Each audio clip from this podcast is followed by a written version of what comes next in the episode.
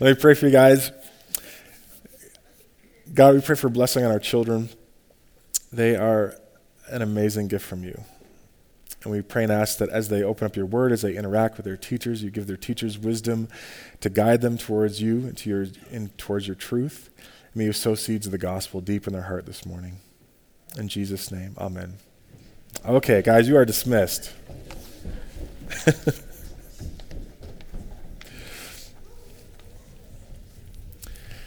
How's everyone doing today?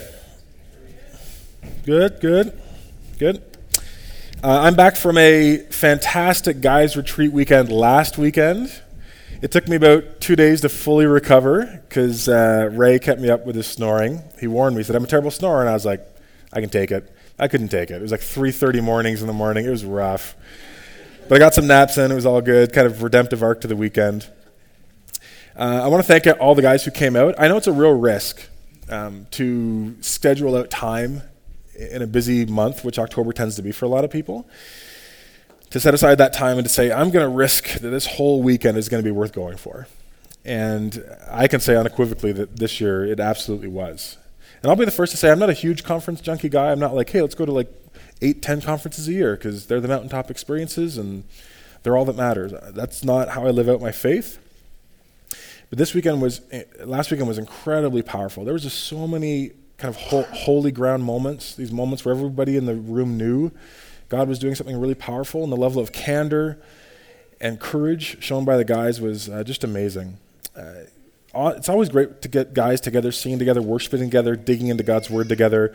And it really felt like it was the start of something bigger at play. And I know a lot of the guys after the weekend said, we, we want to figure out ways, maybe not to do a whole weekend, but maybe some full days or half days together. So, guys in the room, please um, keep your radar up for that. And when, and when those opportunities come up, please avail yourselves uh, to them because it was such an encouraging weekend and really restorative for me personally.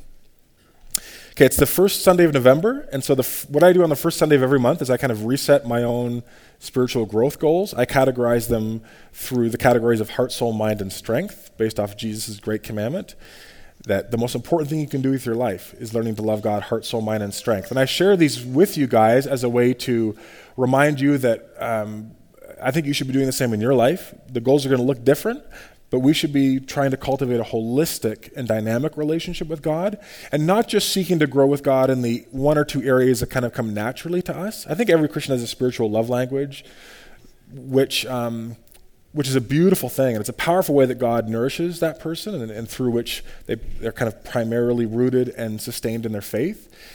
But like any good relationship, you have to develop it holistically. And so for me, um, this month, because I know Christmas is going to be, December is going to be a little bit crazier, I really want to set aside uh, five times to have a date night with each Lauren, Kara, Braden, Avery, and Heather this month. I'm going to fast, or try to fast four times this month. I really felt convicted after a lot of study in the text this week, as you'll find out, about the importance of fasting. And that's a spiritual discipline that I basically just don't do ever. And I was convicted because in Matthew 5, when Jesus is talking about fasting, he says, when you fast, not if you fast. He's assuming, he's presuming disciples are going to be people who are fasting and availing themselves of that spiritual discipline. And I'm like, oh, I don't, I don't do that at all. Hard. I can't remember the last time I fasted. So that's kind of a, um, repentant goal for me. Continue my reading plan. I'm also reading Hopeful Imagination by Walter Brueggemann, which is a study of Ezekiel and Jeremiah, which tend to be overall books that I tend to avoid because they're really strange and cryptic. Um, so I'm kind of letting him be my guide through those. And then this Wednesday, um, our small group, the small group that I'm a part of, is doing our serve, and we're doing something that's just going to bless and hope, hopefully bring a lot of encouragement to the high school students in our church. And so I'm really looking forward to that. So let that be an encouragement to you to maybe do the same in your own life. Get, get away today, 10 minutes, 15 minutes, and say, God, where are you calling me to grow and, and to stretch myself in ways that maybe don't come naturally, but that are really, really important? Okay, now I am going to ask you guys to do a little bit more work than normal this morning when it comes to the teaching. So if you have a Bible, it'd be great if you could open up to Luke chapter 4. I am going to be asking and relying on interaction with you guys this morning. This is going to be a little bit more of a back and forth. A lot of you guys are like, we're going through the Gospel of Mark. Why are we going into the Gospel of Luke this morning? Oh, that's a very astute question. Let me explain. Today, we are, we are continuing a series through the book of Mark. We're going to be spending a lot of time in Mark for a long time as we look at this theme of insurrection, of overthrow. How does Jesus, in the coming of the kingdom and the good news, overthrow principalities, powers, forces of evil, forces of darkness, systems and structures that set themselves up against God? And Mark's a great gospel for that. One of the most powerful events in you know, all of the Gospels is Jesus' temptation in the wilderness or his testing in the wilderness by the devil. Uh, one of the issues, if you're, one of the issues though, is if you're only relying on Mark, you get a, a sliver of what's actually going on there, right? Mark, Mark only covers the temptation of Jesus in two verses. In Mark 1, verses 12 to 13, it says, right after the baptism, which we looked at, at two weeks ago, at once the Spirit sent him, Jesus, out into the wilderness and he was in the wilderness 40 days, being tempted by Satan. He was with the wild animals, and the angels attended him. That's it. And Mark moves on to the next story. It's only in Matthew and Luke that we get kind of the extended version. And that's really, really important to look at. And that's what I want to look at today. So if you turn in your Bibles to Luke chapter 4, um, we're going to be moving through this, uh, this account together. Now, what I'm going to do, I'm going to read it, and I want you to follow along with me. But as I read it, what I'd like you to do is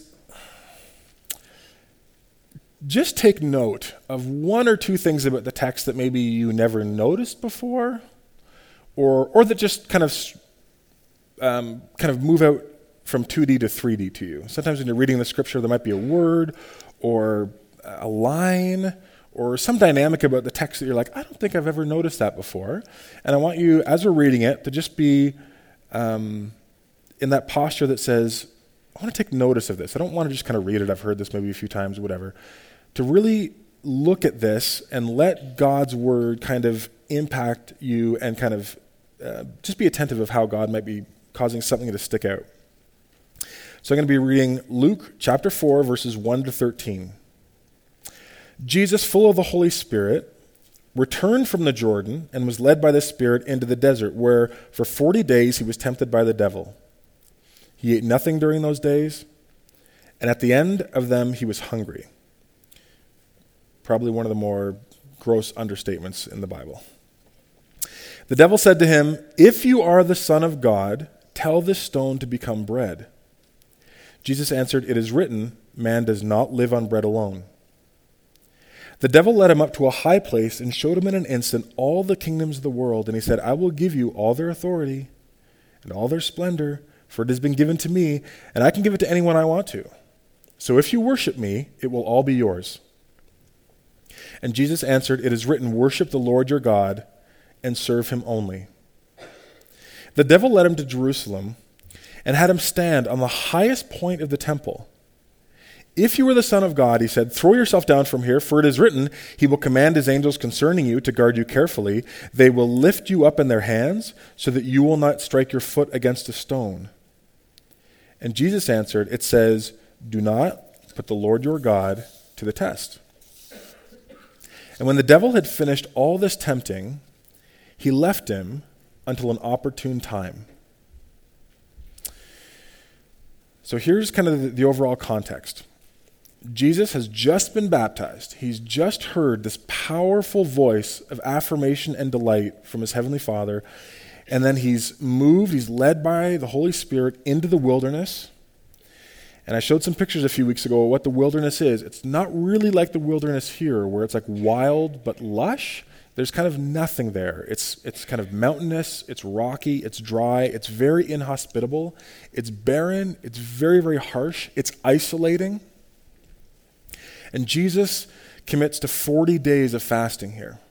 No food, he's alone. And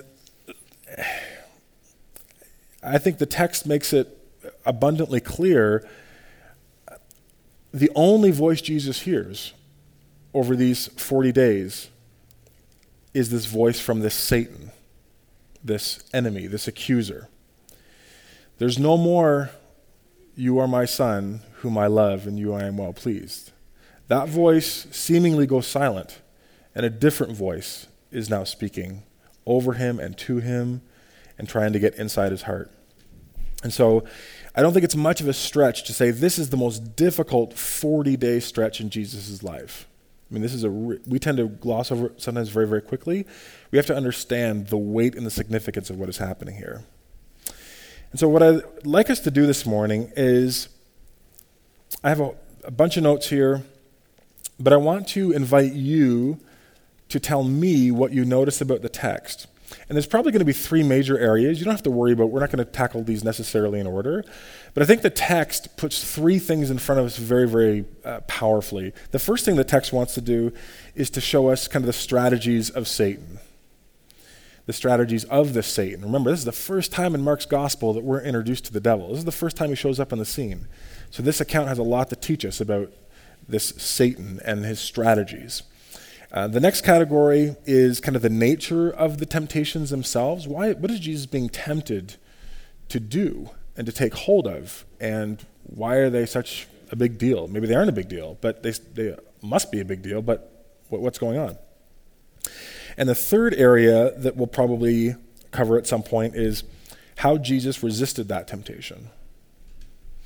So, what I'd like to do is just throw it open to you in terms of saying, hey, I noticed this, or maybe, maybe it's in the form of a comment, might be in the form of a question as well. But what do you notice in this text? What do you notice happening? Mike? I know that he went into the desert for 40 days. We all know that. And I know he was tempted, but it's never jumped out at me that he was tempted for 40 days. Yeah.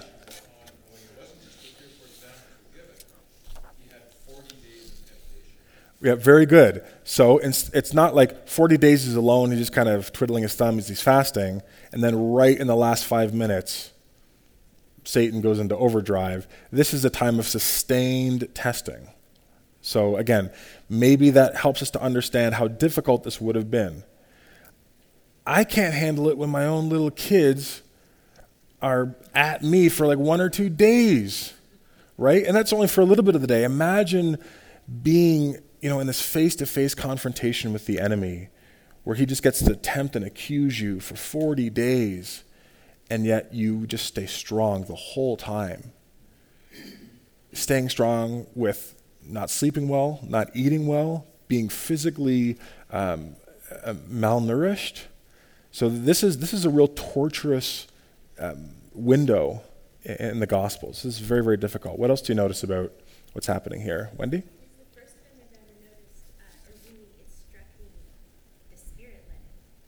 Yeah.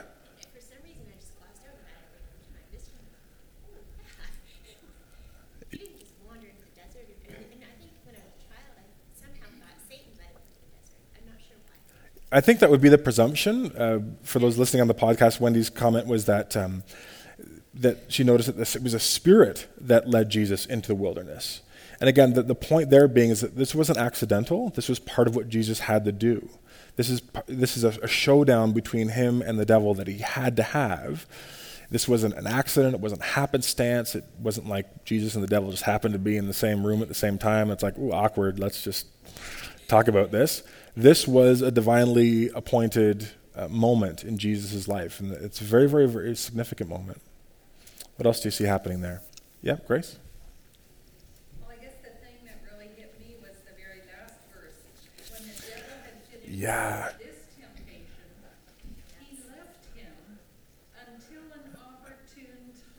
Yeah. And so often I think when I've read this, I thought, okay, well, you have these temptations and it's over. But it's not over. Right. Very good.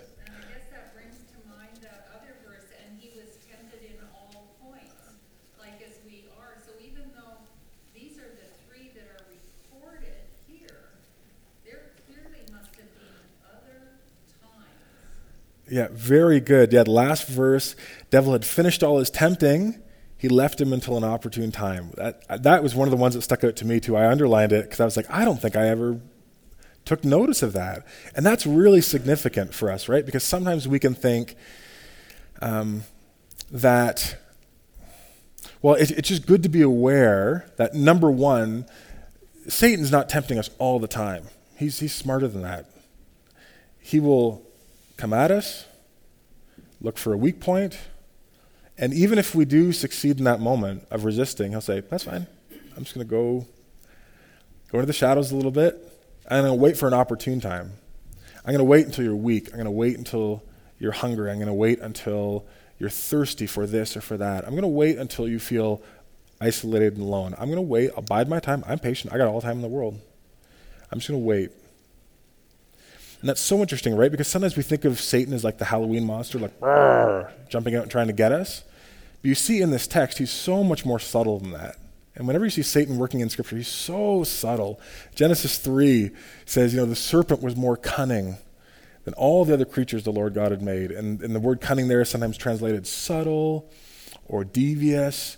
But this idea that, what, you know, part of the strategy that we see of Satan is not this obvious kind of frontal assault of, of, uh, of um, monstrous temptation. It's just this subtle, he's very patient, he's very intelligent, he understands us enough that he'll, he'll wait, and he'll wait for the moment where we're most susceptible to whatever that root sin in our own heart is, and then he introduces something. Right? Really, really powerful. Satan is not constantly tempting us. He doesn't need to. He'll leave, wait for an opportune time, and then come in. What else do you notice about what's, hap- what's happening?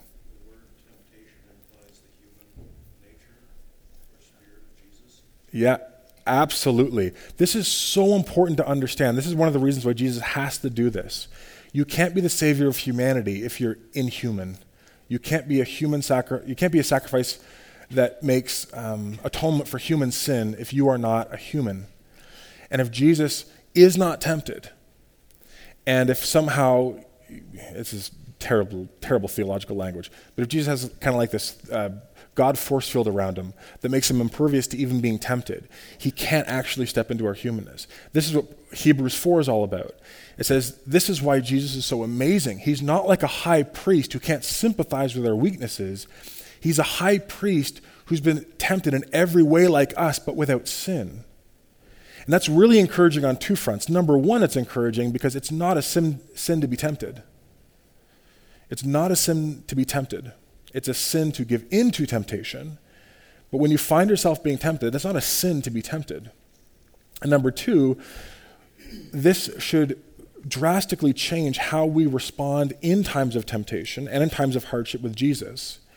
Because Jesus knows on a level that is uh, much more challenging than probably we will ever know. He has faced a greater temptation.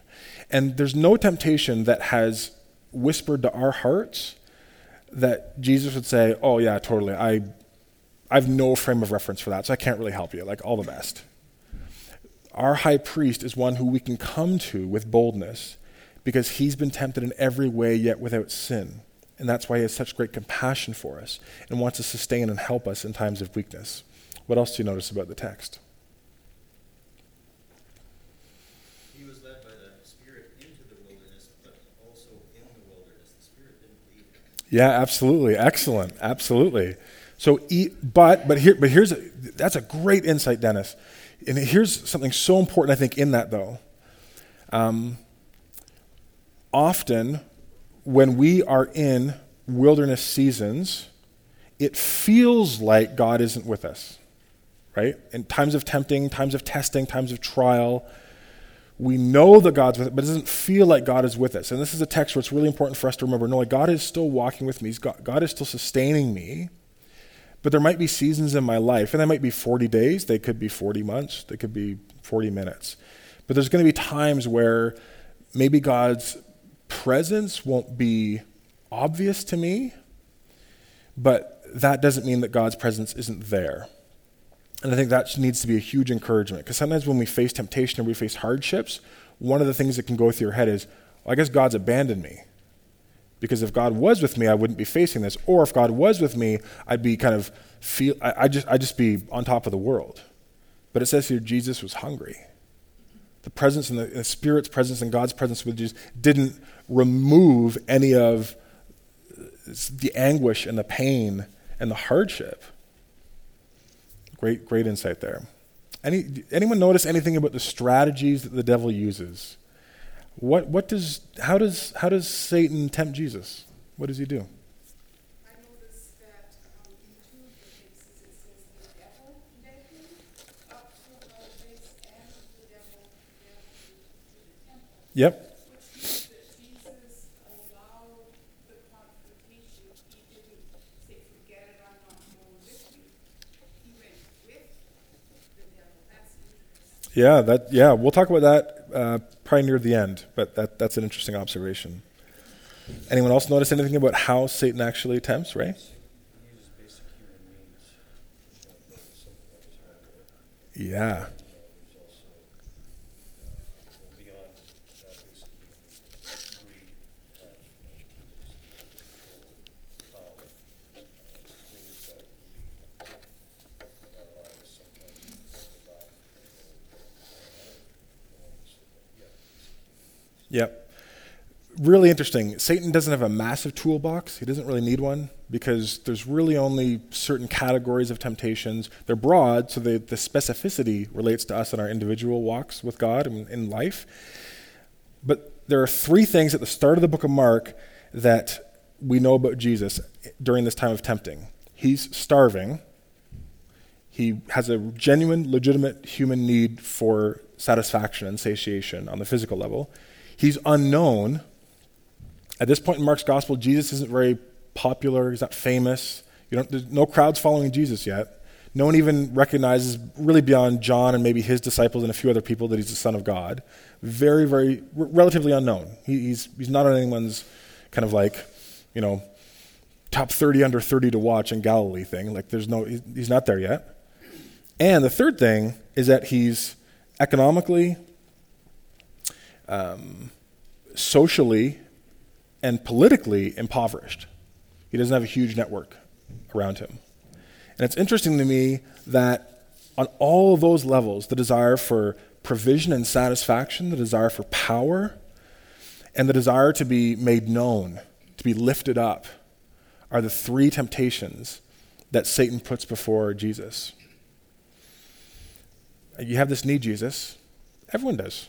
So just do this and have meet that need. You, you can meet the need, Jesus. Like if anyone can meet their own need, you actually can. So just do it. So of the three listed there, it's clear why the second one is worship God alone. It's clear why the third one, you know, that's kind of a circus trick that, you know, you're forcing God's hand. But why is the first temptation sinful?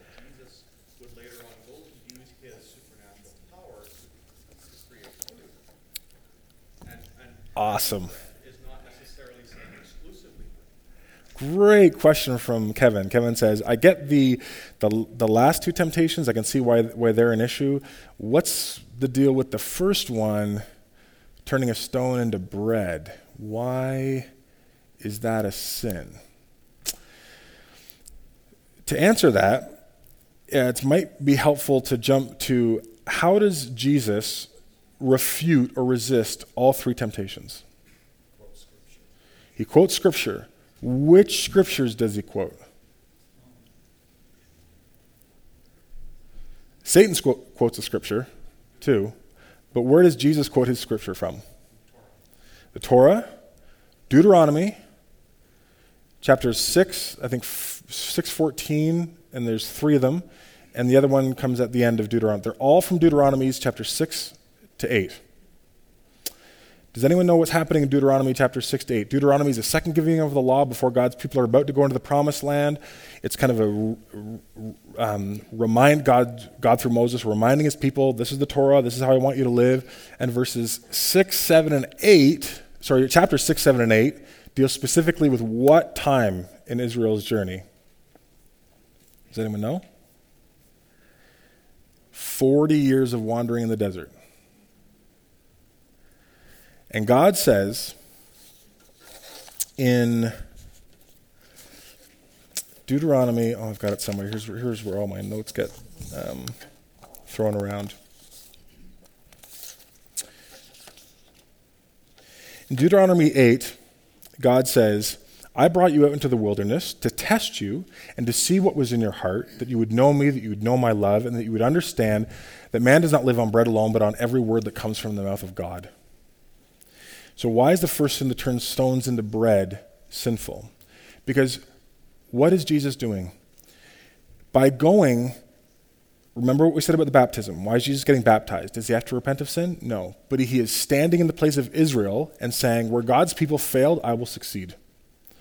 So he is, goes through the Red Sea, crosses the water of baptism, and now he goes into the desert.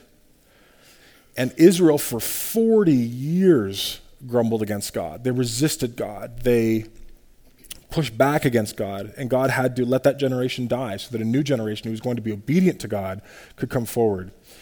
And what Jesus is doing by going into the desert, he's saying again, I'm going to succeed where God's people failed. I'm going to go into the desert, and even though I have the ability to meet my own needs, I'm going to trust God. And I'm going to trust God when He says that man doesn't live on bread alone, but on every word that comes from the mouth of God. I'm ultimately not looking to my own power to meet my own needs. I'm going to rely on God. Israel didn't rely on God. I'm going to rely on God.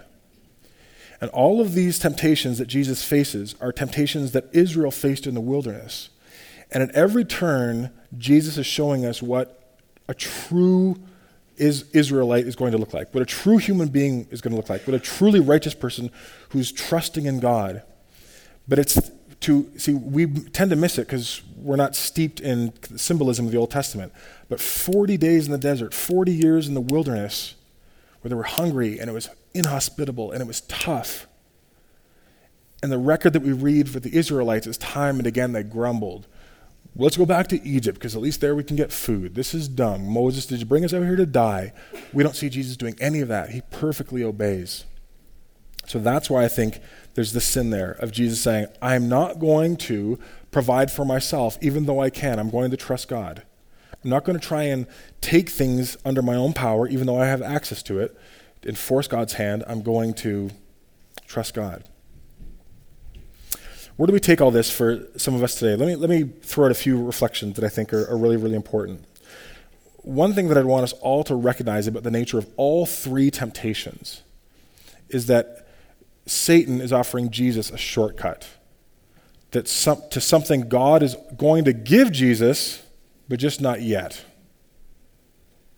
God is going to provide bread for Jesus. God is going to exalt and lift up Jesus in such a way that people say he is the Son of God. Truly, this man is the Son of God. Um, all the temptations here are temptations of shortcuts.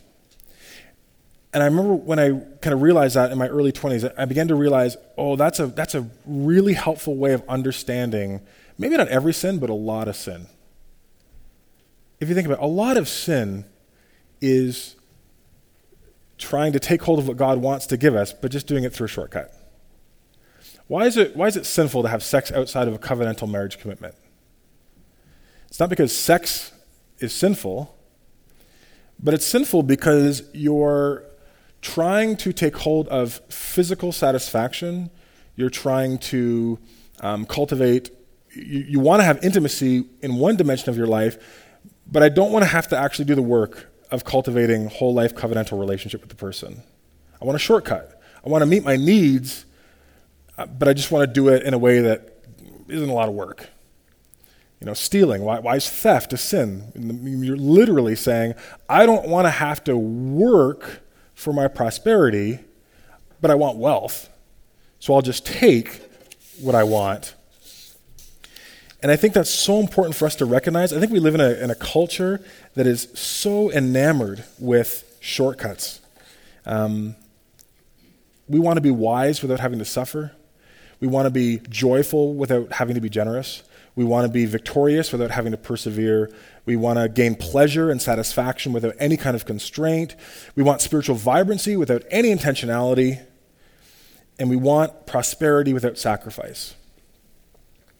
And one of the things that I would put in front of you pastorally in your own life is when temptation comes, recognize that you're not being tempted actually by a bad thing. Food for when you're hungry isn't bad. Having people Um, protection for Jesus isn't bad. The- the- the- very few of our temptations are to bad things, they're to good things at the wrong time or in the wrong way.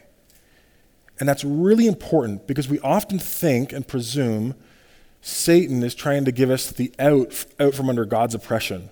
God wants to hold you down. God wants to keep things from you. And yet, and Satan's saying, listen, I just got an easier way, it's a faster way. And God is saying, oh, don't listen to Satan's way because you're not going to actually get it. If you trust me and are willing to say no in the moment, I'll give you what you want. But I, I can't, the reason why you don't have what I want to give you right now is because it will destroy you if you get it. So I'm protecting you from this right now because you think you're ready for it, you think you want it, you think you can handle it, you think it will help you. It will not. You need, you need to trust me and not just say, well, I have the power to make my own bread, I'll take it. That's always our temptation, is to look for shortcuts.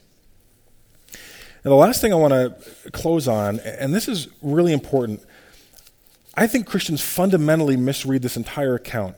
I think it's tempting for us to think, okay, what's the major, major lesson of this whole thing? Satan's real, he can tempt us, and, and I guess, like Jesus, if we hide God's word in our heart and if we're committed to Scripture and we're committed to God, we can refute the devil and we can avoid temptation and we can live victorious Christian lives because this is what Jesus did. If we follow in his pattern, we can do it too. There's a really big problem with that way of understanding the Scripture, and that is this the point is not that Jesus was tempted look how we overcame it. You can overcome it too. That would be like spiritual self help. The point of this text is because you couldn't stand toe to toe with the devil for 40 minutes, for 40 seconds, yet alone 40 days, Jesus did it on your behalf.